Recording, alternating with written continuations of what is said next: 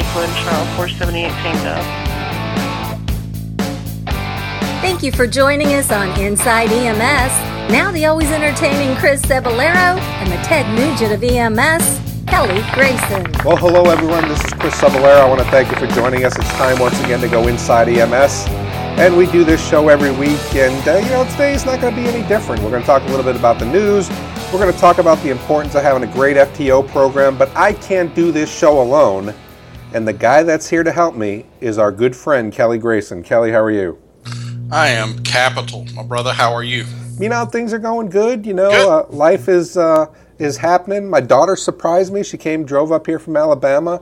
18 years old was her first road trip, and of course, uh, it was good to see her. But uh, you know, subsequently, she needed a prom dress, so I think that that's really what the trip was ah. about. Yeah, yeah. So, so where does one shop for a prom dress in in Kentucky? Well, actually, I was in St. Louis. I'm in Kentucky oh. now. You brought up Kentucky. I'm getting ready to speak at the Kentucky State Conference. I'll do the keynote tomorrow and uh, talk about the events that happened in Ferguson. And then I'll do a couple classes on Friday. And I'm really excited to uh, share the uh, some knowledge with the folks here. And, uh, you know, everywhere we go, they, they seem to enjoy the show. And uh, I'm sure here won't be any different. So your your daughter was doing the uh, "I love you, Dad. Can I borrow the car keys?" That's right. I, I, it was more or less, "I love you, Dad. Can I borrow the credit card?" Yeah, there you go. So it's amazing. It's amazing how, how much more they love you when they when they need something. You know what was really funny too, Kelly, is that uh, you know my daughter's 18, and, and every time I visit with her, she looks so much like her mom I don't know whether I should kiss her or start a fight with her. So it's really kind of, you know, it, it just makes it makes me crazy. I don't know how to handle it sometimes. So, but anyway, let's go ahead and talk about some news. Why don't you go ahead and give us our first story? Well, I want to give a shout out to uh, to uh, some high school students uh, in Myerstown, Pennsylvania. They were uh, students of Elco's Emergency Medical Technician Program. Got a lesson they won't soon forget when they were involved in a real life medical emergency at the high school elderly gentleman at the high school uh, uh, visiting the school for a musical program went into cardiac arrest, and um, the EMT instructor and several of her students responded and got a pulse back, got ROSC. So there was about a dozen students involved. Man, uh, I'd like to give a public shout out to these guys. Welcome to your new career in EMS, guys, and, and strong work. Yeah, that's the thing, really, thing about uh, you know the the work that we do is we really do make differences. You know, there's there's a lot of BS. You and I know that there's a lot of BS that goes on in EMS and people that need to go to the hospital or people that go to the hospital that don't need to go to the hospital. Yeah. But when people really need the skills and when re- people really need the service, um, you know, we're the best part of their worst day, and uh, mm-hmm. you know that's something to really we, be proud of.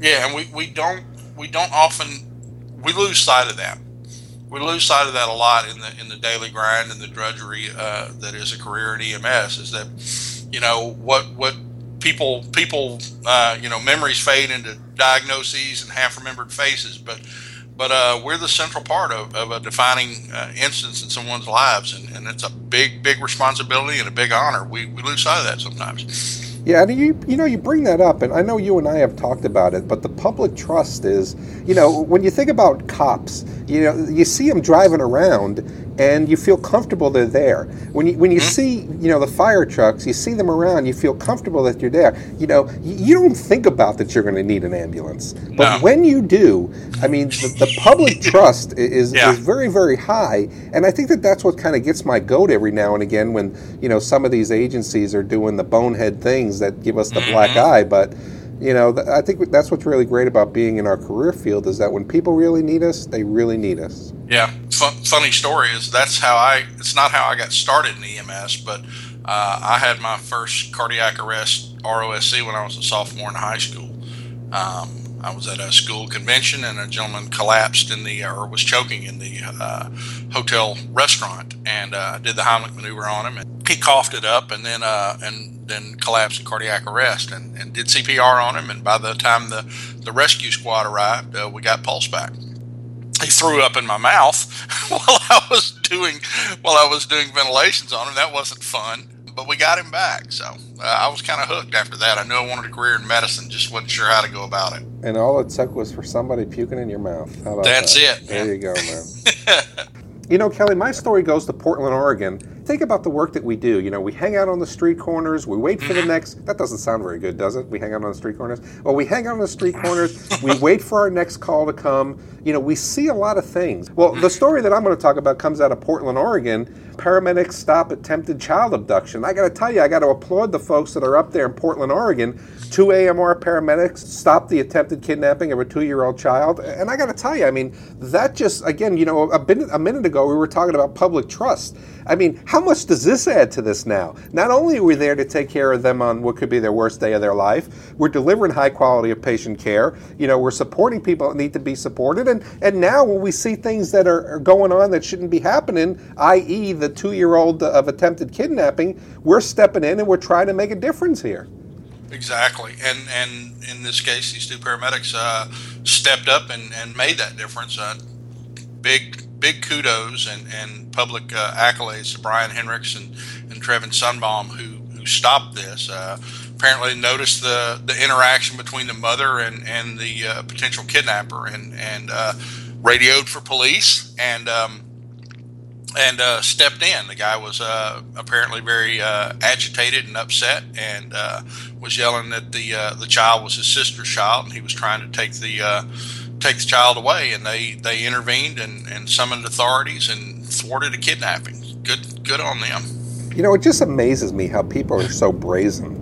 You know, did yeah. you see the one? I mean, it was one a couple weeks ago on the national news where a dad decided to take his newborn out of the hospital, uh, put the baby in a bag, and carried the baby out of the hospital. Of course, the doors were locked because the security system's in place that mm-hmm. won't allow the doors to open. Um, you know, wh- however they do that. So a nurse came by and said, "Oh, you can't get out. Let me go and let you out." And lets her out, and the, the guy walks out with the baby. You know, and and it's just crazy that uh, brazenness brazenness yeah. pays off. It, it really, really does, does man. It really man, does.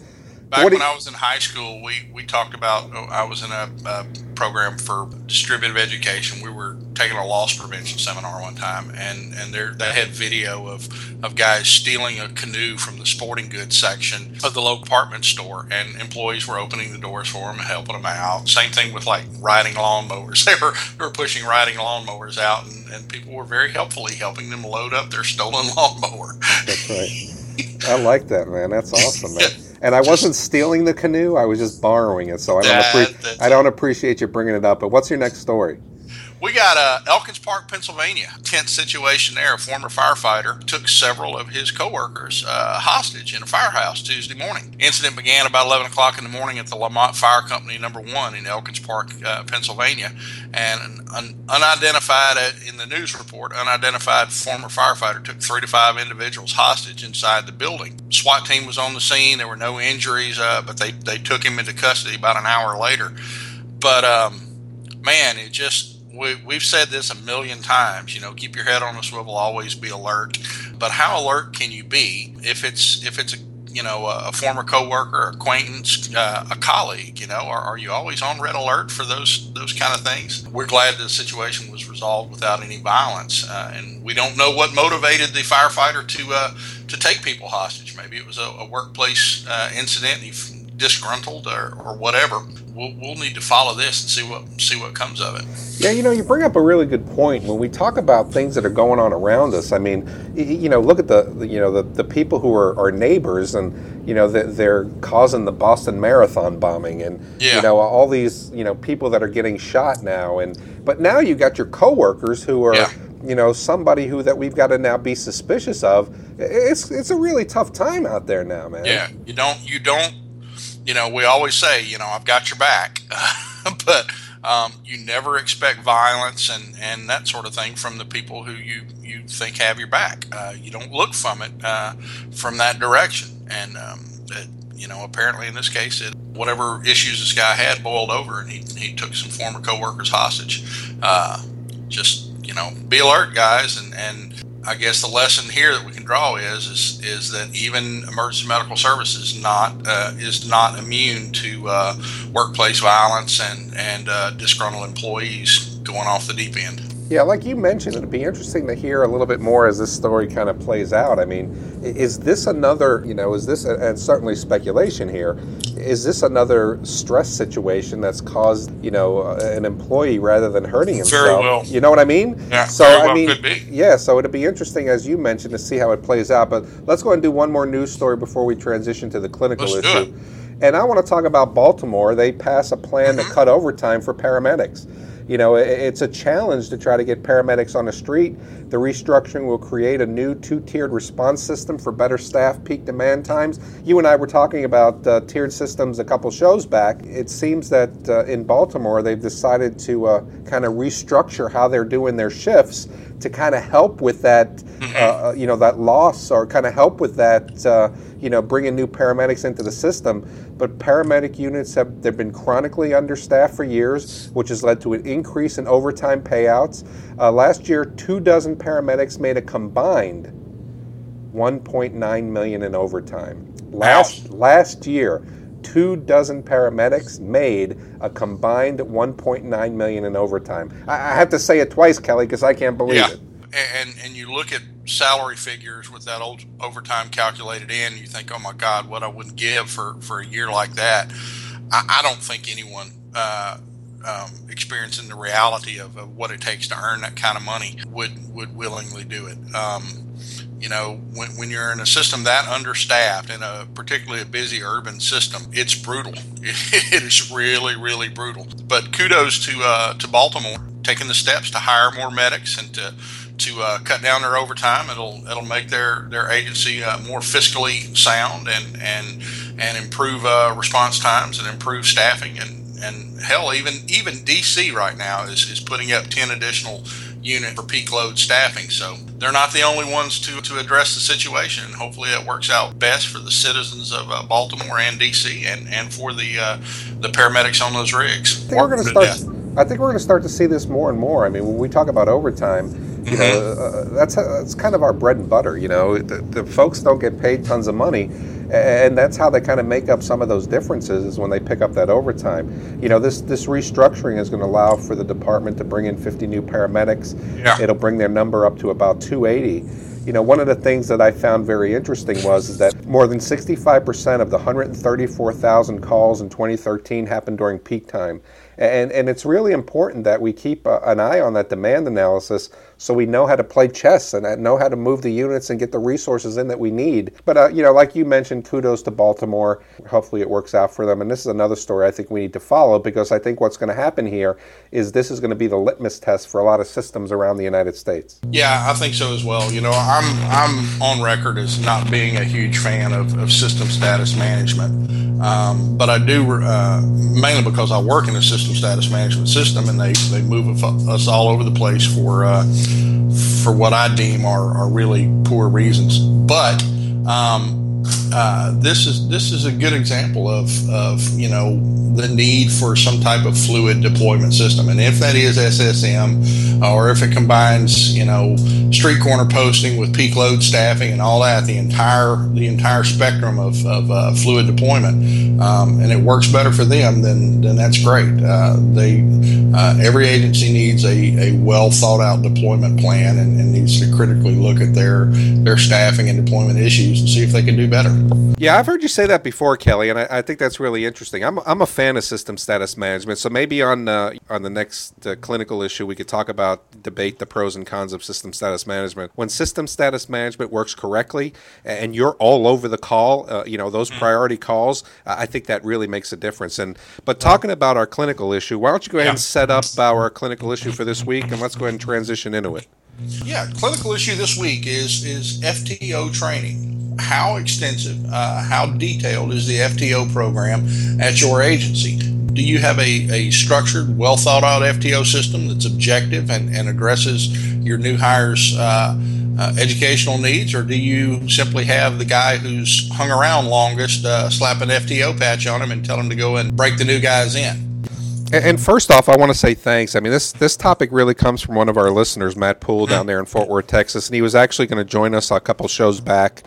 And uh, kind of ask us the questions. And hopefully, we could still get him on, Kelly, and he can kind of ask us some uh, pointed pointed questions about FTO and the FTO process. And, uh, you know, I want to send a kudos out to our fans because you guys drive a lot of our content, a lot of our discussion. So thank you very much for doing that. But I'm the kind of person that believes that the FTO is the most important person in the organization.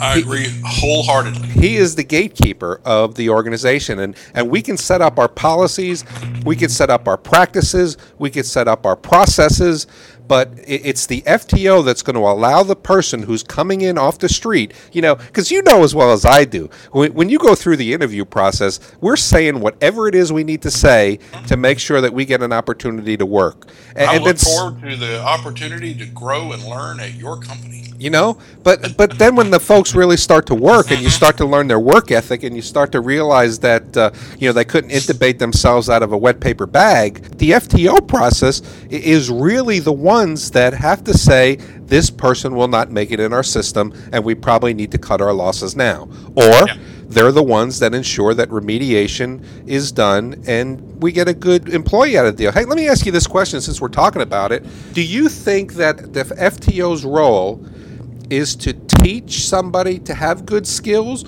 or just to ensure that they're going to be able to learn the processes and fit into the system? Because I've kind of heard both ways, and I'm interested to know what you think. Teach wholeheartedly. Absolutely, the FTO has to be an effective teacher. First of all, you know it's it's a it's almost a cliche in EMS that there's the classroom way and there's the street way, and I don't always hold with that with that opinion, but uh, there is something to it that there's a transition between classroom and, and psychomotor skills practiced in the skills lab and actually doing that on the street. You said before that the FTO is, is the gatekeeper to the to the system, and and uh, that's true. They need to fill the gap between classroom and street, and as such, they need to be effective instructors. That that's exactly what an FTO is supposed to do is not only bridge the gap between classroom and street, but to pass on the, the knowledge and the traditions and the and the agency culture to make sure people are a good fit. You can't do that if you're not an effective teacher.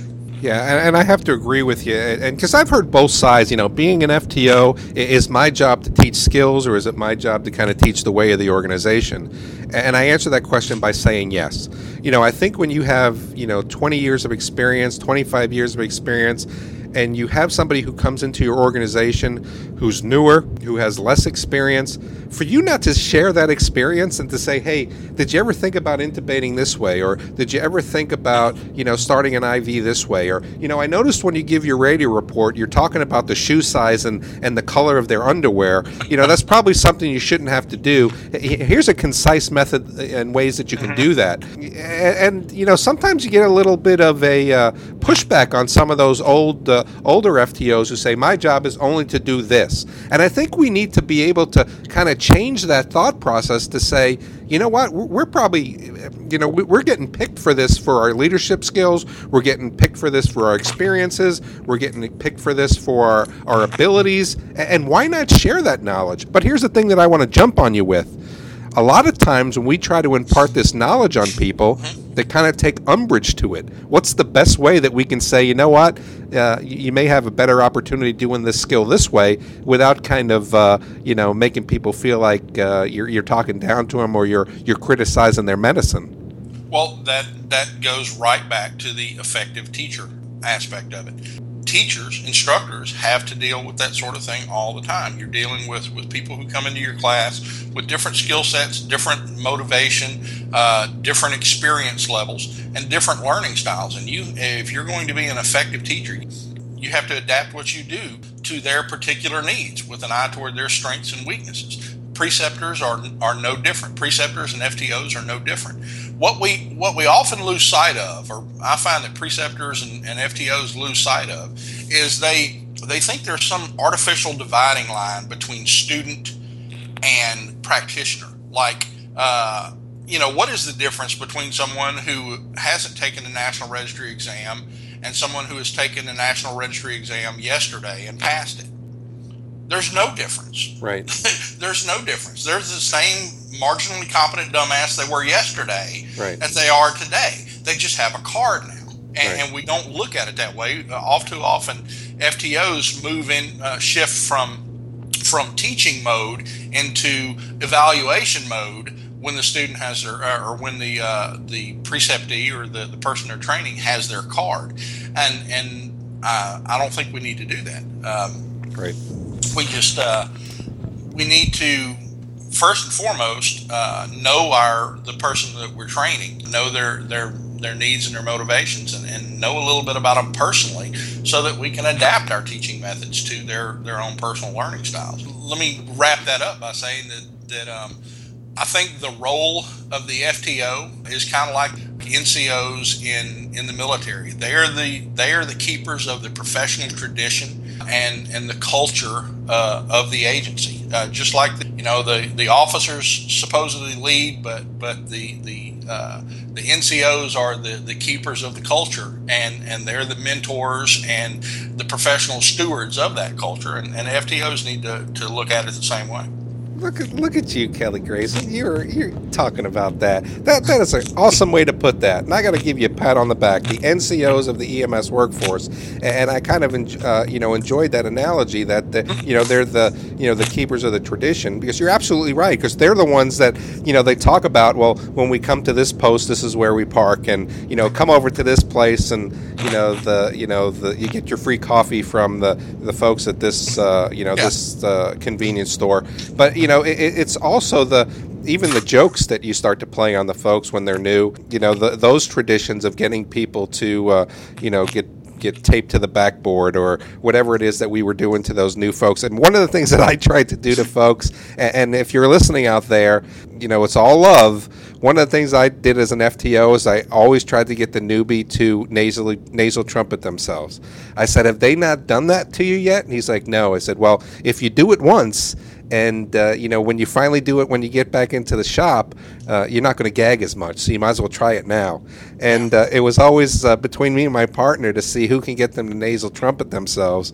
And uh, you know but it was kind of that initiation to the new and folks coming in the system. Yeah that's what the nco you know any uh, a unit nco does and, and that's what and that's what an fto does. They have to they have to know where the line between hazing and camaraderie and team building is, and and you know keep the new recruit from from being picked on and hazed, while at the same time getting him to meld into the agency culture. You know, one of the things that I, I always had challenges with, though, and, and maybe you have a, a, you know kind of an answer to it, is you never really see a lot of the FTO after your FTO process, and now you're in the workforce of going back to that FTO as a mentor after the fact. Hey, remember when you taught me this? What was the thought process or what was the rationale? Or, you know, I was having trouble listening to these heart tones and could you give me some guidance? And you don't really see a lot of that after the fact. What do you think that is the cause of that? Well, uh, I think the cause of it is, is if the FTOs during the clearance and, and FTO process would, would be more mentors than evaluators, uh, you'd see the new guys uh, coming back to them even after the process is finished uh, for guidance and for feedback and for pep talks and that sort of thing you know, we don't do enough mentoring and, and we don't cultivate relationships that are going to last beyond the FTO process. I think that's something we need to do. And that goes back to the to the mentoring and, and professional stewardship of the profession. Not only are you passing on the agency culture, you're trying to pass on a, a culture of professionalism and what it means to be an EMT. Right. And, and that is far broader than just what it's like to be an EMT in a Acadian ambulance Right. Uh, it's it's it's a part of a part of a culture, part of a creed, and and you have to convey that message to these guys so that they're, you know, you're trying to create lifelong learners. I don't think you always can, but you certainly should try, even as an FTO.